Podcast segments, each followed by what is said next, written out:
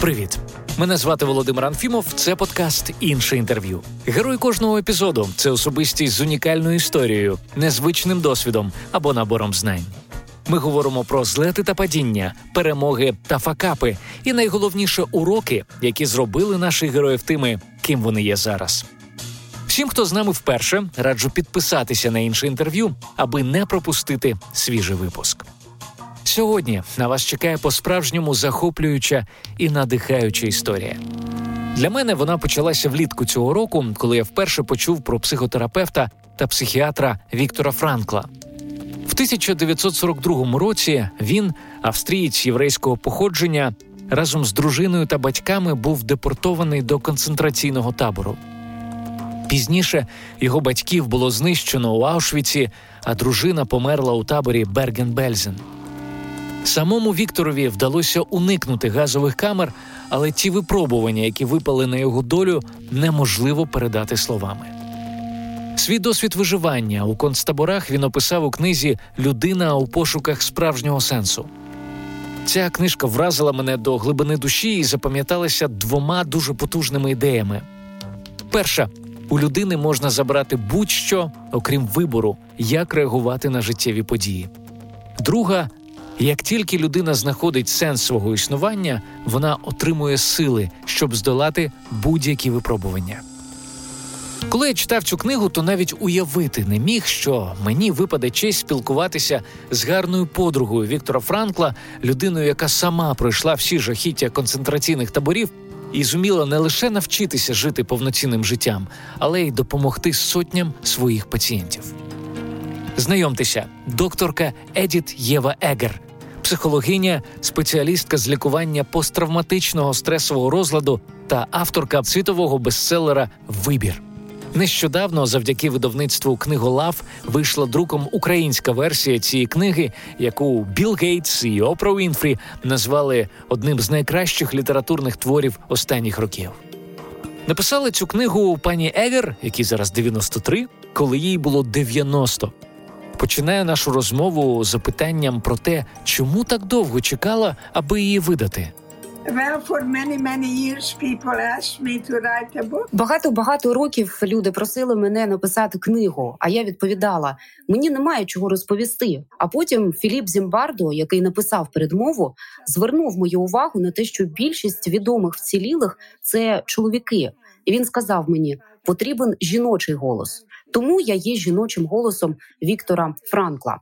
Йому було за 30, і він був лікарем, коли потрапив до Аушвіцу. А мені було 16, і я була закохана. Тому це різні історії, які ми розповідаємо. Але є і дещо спільне. Це те, як ми дозволяли собі, коли нас били і принижували, втікати від реальності. Я, наприклад, закривала очі і уявляла, що лунає музика Чайковського, і що я танцюю під Ромео і Джульєту. А він казав, що уявляє, як після війни читає у відні лекцію про психологію концентраційного табору. Взагалі ж немає ієрархії страждань, і не варто їх порівнювати. В якійсь мірі ми всі жертви жертв. Мені подобається філософія, яка дозволяє нам дивитися на все з позитивної точки зору.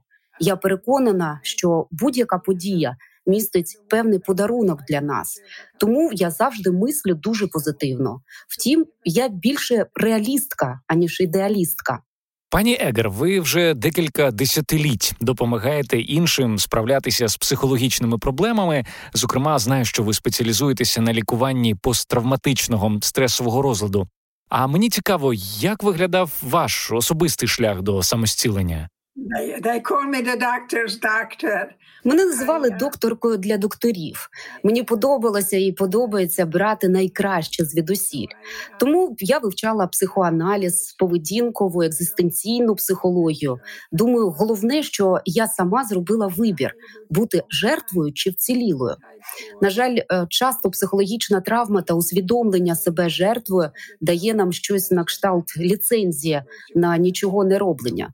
А насправді дуже важливо мати ментальність того, хто вцілив, вижив, говорити собі так, я існую, Так, я зможу, так, я буду. Все це набагато краще, аніж мислення в стилі мені це не подобається, я не хочу.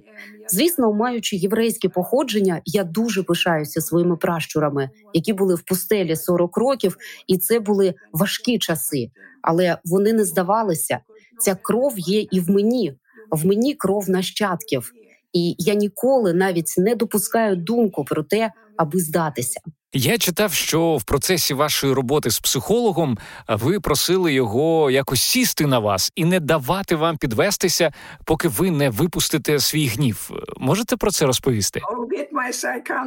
Так, я просила його сісти на мене, тому що я не знала, як справлятися зі своїм гнівом. Я боялася злитися. Я не знала, що усвідомлення того, що сталося, приходить з люттю і я дуже боялася власного гніву. Тому я думаю, це була хороша ідея попросити терапевта не дозволити мені підвестися, допоки я не закричу і не випущу свою лють. Вам необхідно пройти крізь злість через долину тіней смерті, але не застрягати там. І тому мені здається дуже важливо дозволяти собі проходити крізь лють, але не застрягати. Тому що коли ти злишся, ти відкриваєш багато інших емоцій під цією злобою. Там дуже багато страждань, багато розчарування, і що найголовніше багато страху. До речі, я дуже вибірково ставлюся до тих, хто мене розізлить, тому що якщо я злюся, я віддаю свою енергію. Ніхто не може змусити мене відчути нічого, допоки я цього не дозволю. І ви знаєте, дуже важливо повертати, компенсувати свою енергію. Пригадую, колись я працювала з двома ветеранами В'єтнаму. Обидва були з інвалідністю. Один постійно повторював, чому я всіх довкола звинувачував і проклинав. Інший казав: мені так пощастило, що я у візочку, я ближче до дітей і квітів. У мене з'явився другий шанс в житті. І тоді я зрозуміла, що не можу просунути їх далі, аніж пройшла сама і це змінило всю мою терапевтичну практику. Я повернулася в Аушвіц для того, щоб знов все пережити. Тому не бійтеся повертатися в місце, де щось погано трапилося. Переживайте цей досвід, але не застрягайте там. Ви не можете змінити минулого, але ви можете рухатися далі. Ви якось назвали Аушвіц такою собі школою та місцем, де ви відкрили для себе внутрішні ресурси. Можете розповісти про це трохи детальніше? Так, я думаю, що Аушвіц е, був про відкриття. Я відкрила для себе внутрішні ресурси, тому що нічого не приходило ззовні. Вони могли відправити мене в газову камеру щохвилини. Вони били мене, вони катували мене, але вони ніколи, ніколи не могли вбити мій дух. Там я усвідомила, що можу або реагувати, або вчитися з цим жити. Коли ти реагуєш, ти часто дієш імпульсивно.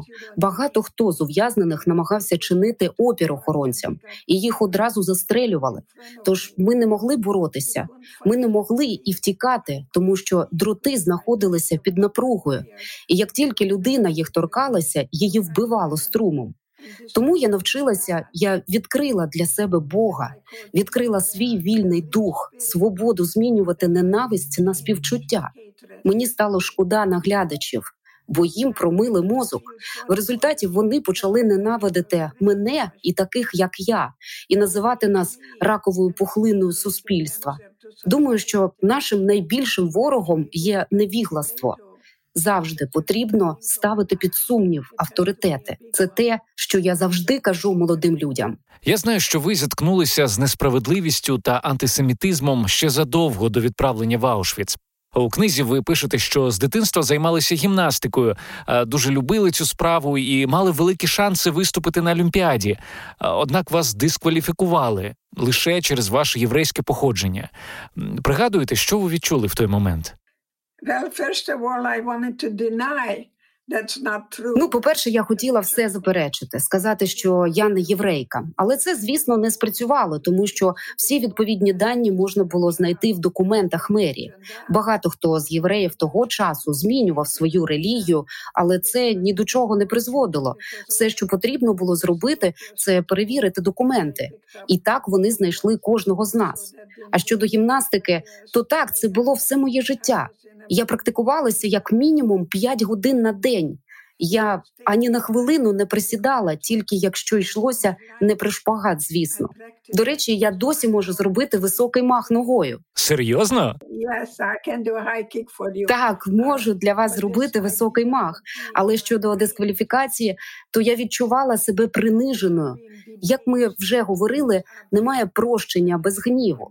Ти маєш пройти через гнів і зрозуміти, що життя несправедливе і не ідеальне. Тому, якщо ти перфекціоніст, то будеш лише прокрастинувати. Тому позбавляйтеся перфекціонізму, адже лише Бог ідеальний. В тій ситуації потім в концтаборі моя віра ставала сильнішою, і Бог направив мене шукати внутрішні ресурси, тому що нічого не приходило ззовні. Прив'язки, в тому числі до кривдників, ведуть до депресії. Треба вчитися відпускати. Повертаючись до вашої історії, в книзі ви згадуєте, що коли вас разом з родиною забрали з дому і посадили в вагони, ви не знали, куди ви їдете. І що, начебто, ваш батько навіть зрадів, коли побачив напис на воротах Аушвіцу «Arbeit macht frei» – праця звільняє. Він думав, що це просто такий трудовий табір. Він сказав: ми просто попрацюємо і повернемось додому. Цього ніколи не сталося. А ви пам'ятаєте той самий момент, коли ви усвідомили, в яке жахливе місце ви потрапили? Коли доктор Менгеле вказав моїй мамі наліво, Пані Егер говорить про Йозефа Менгеле, німецького лікаря, також відомого як Янгол смерті.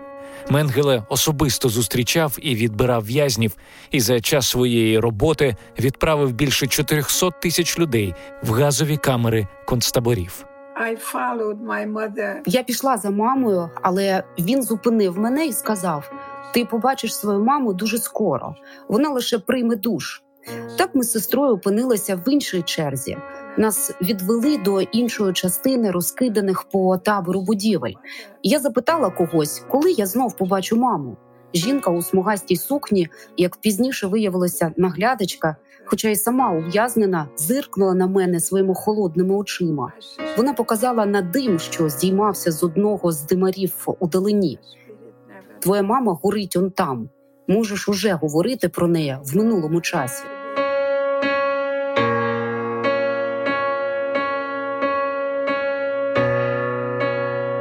Саме тоді я все усвідомила. Моя сестра обійняла мене і сказала: дух ніколи не вмирає. І ось чому я там, де є зараз. Я впевнена, що один з найкращих дарів Бога є дар пам'яті. Я роблю все, що в моїх силах, аби знати, мої батьки не померли дарма. У мене є борг перед ними. Я маю розповідати світові, що відбувається, коли хороші люди роблять жахливі речі. Тому я хочу бути амбасадором толерантності і надихати людей об'єднуватися. Ти можеш бути собою, я можу бути собою, але разом ми будемо міцнішими. І це те, чого я навчилася в Аушвіці. Все, що в нас було, це спільнота, і ті, хто думав лише про себе, не мав шансів. Так, я одразу пригадав ту історію, коли ви поділилися хлібом з дівчатами, і пізніше це врятувало вам життя.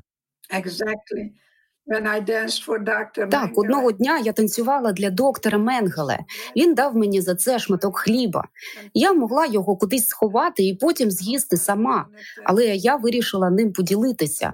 Вже пізніше, коли ми з останніх сил йшли маршем смерті від Маутгаузена до Гонскірхена, всі навколо були зморені й голодні. Почався канібалізм. Якщо ти зупинявся, тебе вбивали на місці. В якийсь момент я просто фізично не могла рухатися. Я зупинилася, і дівчата, з якими я тоді поділилася хлібом, сплели свої пальці, утворивши живе крісло. Вони підхопили мене і не дали вмерти. Співпраця ось назва гри, не змагання або домінування. Ми маємо запитати себе, як ми можемо розширити наші можливості завдяки нашим відмінностям. І тому, коли ви одружені, ви маєте вчитися домовлятися і йти на компроміс. Так, я стараюся цьому вчитися щодня. Сподіваюся, я гарний студент. Пані Егер, в вашій книзі, окрім готовності до співпраці, ви також згадуєте про цікавість, про допитливість, е, як про рису, яка допомогла вам вижити. Розкажіть, будь ласка, про це. Моя цікавість допомогла мені вижити, тому що я завжди хотіла дізнатися, що ж буде далі, і це дає тобі сили не здаватися, ніколи не здаватися, тому що ти мислиш таким чином. Це тимчасово, і я виживу. Ти створюєш те, про що думаєш. Дуже важливо звертати увагу на своє мислення, адже думки мають властивість підсилювати той чи інший тип поведінки. До речі, рекомендую позбавитися двох слів завжди і ніколи. Одна моя знайома лікарка каже: я завжди знайомлюся не з тими хлопцями, я ніколи не знайду нормального чоловіка. Якщо ви будете говорити так, це саме те, що вам дасть Господь. Тому позбавляйтеся всіх цих ніколи. Замініть їх краще на до цього моменту. Те, як ви говорите до себе, відображається на ваших почуттях та емоціях. Друзі, ми продовжимо за мить. Вже незабаром на вас чекає друга частина історії докторки Едіт Єви Егер. А просто зараз хочу сказати спасибі нашим друзям на часі. Це онлайн-видання про все, що цікавить сучасного українця від підприємництва та стартапів до культури та урбаністики. Якщо ще не додали собі в закладки, обов'язково зробіть це на часі.ком. Також звертаюся до усіх постійних слухачів нашого подкасту. Якщо вам подобається інше інтерв'ю, і ви би хотіли і надалі його слухати, будь ласка, підтримайте нас на Патреоні. www.patreon.com інше. Ну а ми повертаємося до історії нашої сьогоднішньої героїні. І пані Едіт Егер і доктор Франкл у своїх книгах пишуть, що одразу після звільнення з таборів смерті вони не відчували ані радості, ані полегшення. То що ж вони відчували? Well, I'm take you back. Uh, я розповім вам про цей день. Цей чоловік, який мене тоді визволив, йому зараз 94, а мені 93. Коли я його вперше побачила, йому було 18, а мені 17. Я лежала в купі мертвих тіл, сама ледь жива, і раптом я відчула, як хтось тримає мою руку. Я відкрила очі і побачила такі великі вуста. Він був темношкірий. Я ніколи таких не бачила в житті. В його очах стояли сльози. Він простягнув мені кілька цукерок M&M's. А щодо емоцій після звільнення, свого часу психолог Мартін Селігман відкрив феномен вивченої безпорадності. Люди, яких звільняли з концтаборів, виходили з воріт, а потім поверталися і просто сідали на землю. Раджу вам почитати Еріха Фрома втеча від свободи. Насправді свобода потребує відповідальності. Так, ми були вільними, але ми не знали, що робити. В концтаборі нам щодня вбивали в голову, що ми ніколи не виберемося звідси живими. І навіть коли ми були визволені, ми не знали, що робити далі. Не було питання, чому це сталося зі мною. Було питання, що далі. Пригадую, що мене поклали в лікарню і діагностували черевний тиф, пневмонію, плеврит та зламану спину. Мені дали корсет, в якому я ледве могла дихати. І коли я прокинулася на наступний ранок, я зустрілася з реальністю. Жахливий біль, розуміння, що мої батьки вже ніколи не повернуться. Я розмірковувала над тим, щоб закінчити життя самогубством. Але мій Бог звернувся до мене і сказав: якщо ти помреш, ти будеш боягузкою, але якщо житимеш, будеш корисною іншим. І це змінило моє життя. Я не цілителька, але я веду людей до їх власного зцілення.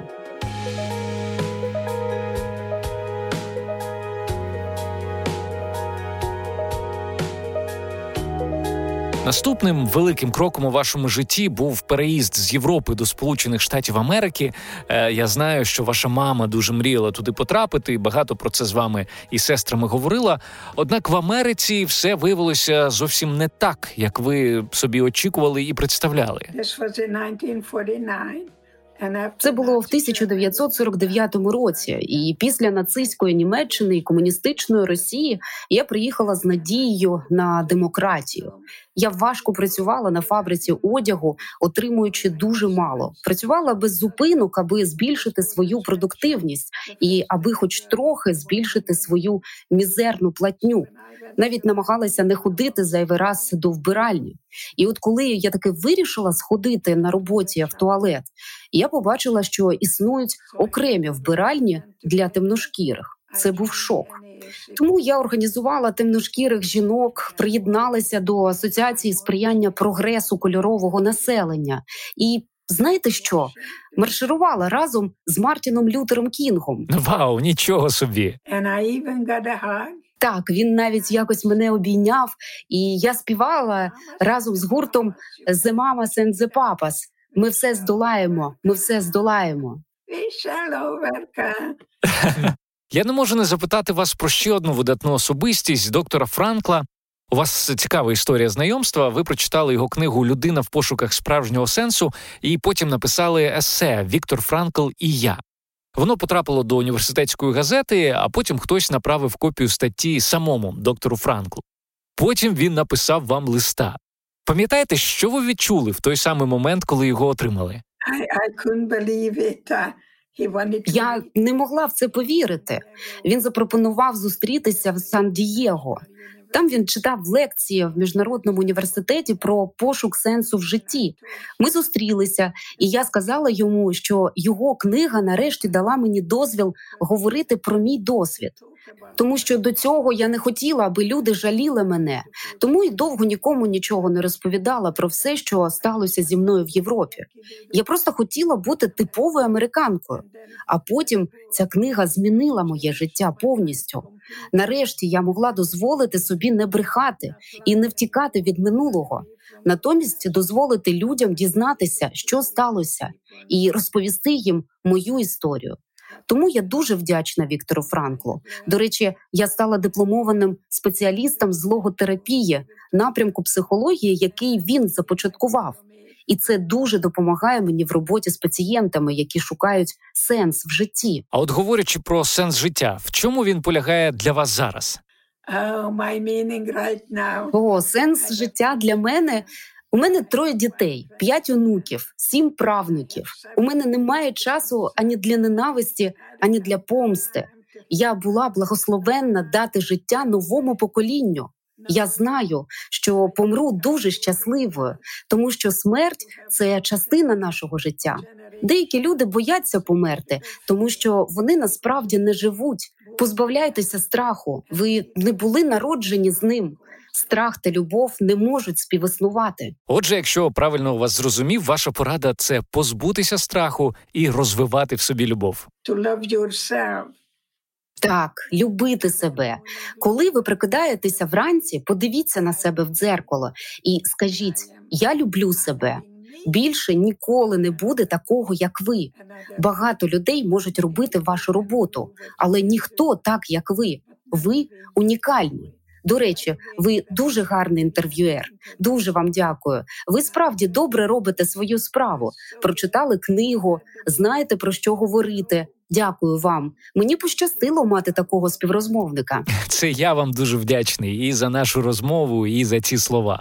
Перед тим як ми перейдемо до запитань від слухачів подкасту, наостанок хотів би попросити вас про пораду всім, хто зараз переживає непрості часи такої от невизначеності під час пандемії. Я би хотіла, аби ви звернули увагу на те, як ви мислите. Дуже важливо усвідомлювати про що саме ви думаєте і що ви говорите собі. Спробуйте замінити думки на кшталт. Мені це не подобається, це незручно на такі. Це тимчасово, і я це переживу.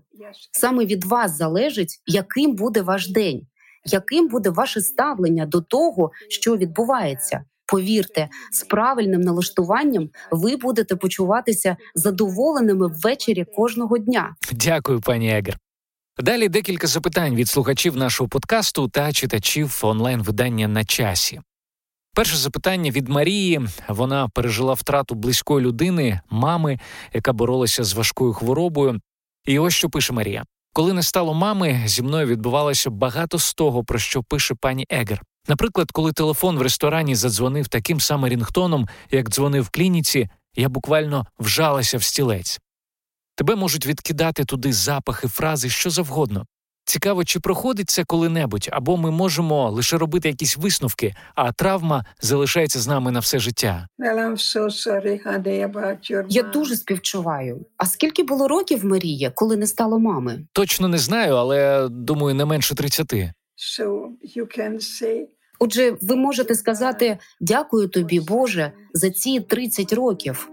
І тепер у мене є що згадувати і що святкувати, тому що життя воно не про втрати і знахідки. Ви не втратили вашу маму. Цей дух, ця душа була з вами понад 30 років, і ви можете написати вашу власну книгу про цю історію. Повторюся, життя не про втрати і знахідки, життя про те, аби святкувати цей момент і зберігати спогади. Найбільший дар від Бога це спогади. Тому не намагайтеся бігти від них або боротися з ними. Приймайте з вдячністю почуття і пам'ятайте лише вам вирішувати, як довго за них триматися. Насправді я майже щодня маю справу з нагадуваннями з минулого. Наприклад, коли йду в шопінг-мол і по дорозі бачу десь колючий дріт, мені може здатися, що я в Аушвіці. А потім я розумію, ні, все ок, я тут, йду собі в магазин. І тут дійсно є колючий дріт. Але це не означає, що ти маєш повертатися думками назад і там залишатися. Тому я сподіваюся, що ви живете в теперішньому моменті і відчуваєте тепло від спогадів про час, який ви провели разом з мамою. Дякую за ці теплі слова. Ще одне запитання від слухачів. Уляна запитує, як довго часу а, ви витратили на те, аби подолати вашу травму? Я не знаю, що означає це слово подолати. Все, що я можу вам сказати, я ніколи не забуду тих подій. У нас своє відношення з цією травмою. Я називаю її моя особлива рана, моя заповітна рана. І вона тут посідає особливе місце в моєму серці. І я не втікаю від неї, не борюся з нею. Аушвіц був місцем, де залишилася частина мене не більша, не найкраща, але я більше не втікаю від Аушвіцу. І на сам кінець декілька побажань від вас, слухачам подкасту інше інтерв'ю, всім тим, хто вже прочитав або тільки планує прочитати вашу книгу Вибір. Просто пам'ятайте, Бог створює нас унікальними. Оспівуйте свій особливий дорогоцінний, єдиний у своєму роді діамант. Такої людини, як ви, ніколи не було і не буде. Надсилаю вам найщиріші вітання та багато любові. Пам'ятайте, на заході життя ви будете отримувати задоволення від думок не про те, що ви отримали від світу, а що ви йому дали. Шалом, піс. Друзі, це все на сьогодні. Якщо вам сподобався цей випуск, не забудьте поділитися ним з друзями та залишити свій відгук на Apple Podcasts. Також хочу запросити вас підтримати подкаст і стати його патроном. Це допоможе мені і надалі робити для вас інтерв'ю з цікавими людьми. patreon.com інше. Ну і звісно, обов'язково прочитайте книгу пані Едіт Єви Егер Вибір. Впевнений, вона дуже сильно вас надихне. Також я хочу сказати величезне дякую Лесі Антипенко за допомогу у створенні цього епізоду. З вами був Володимир Анфімов. Почуємося.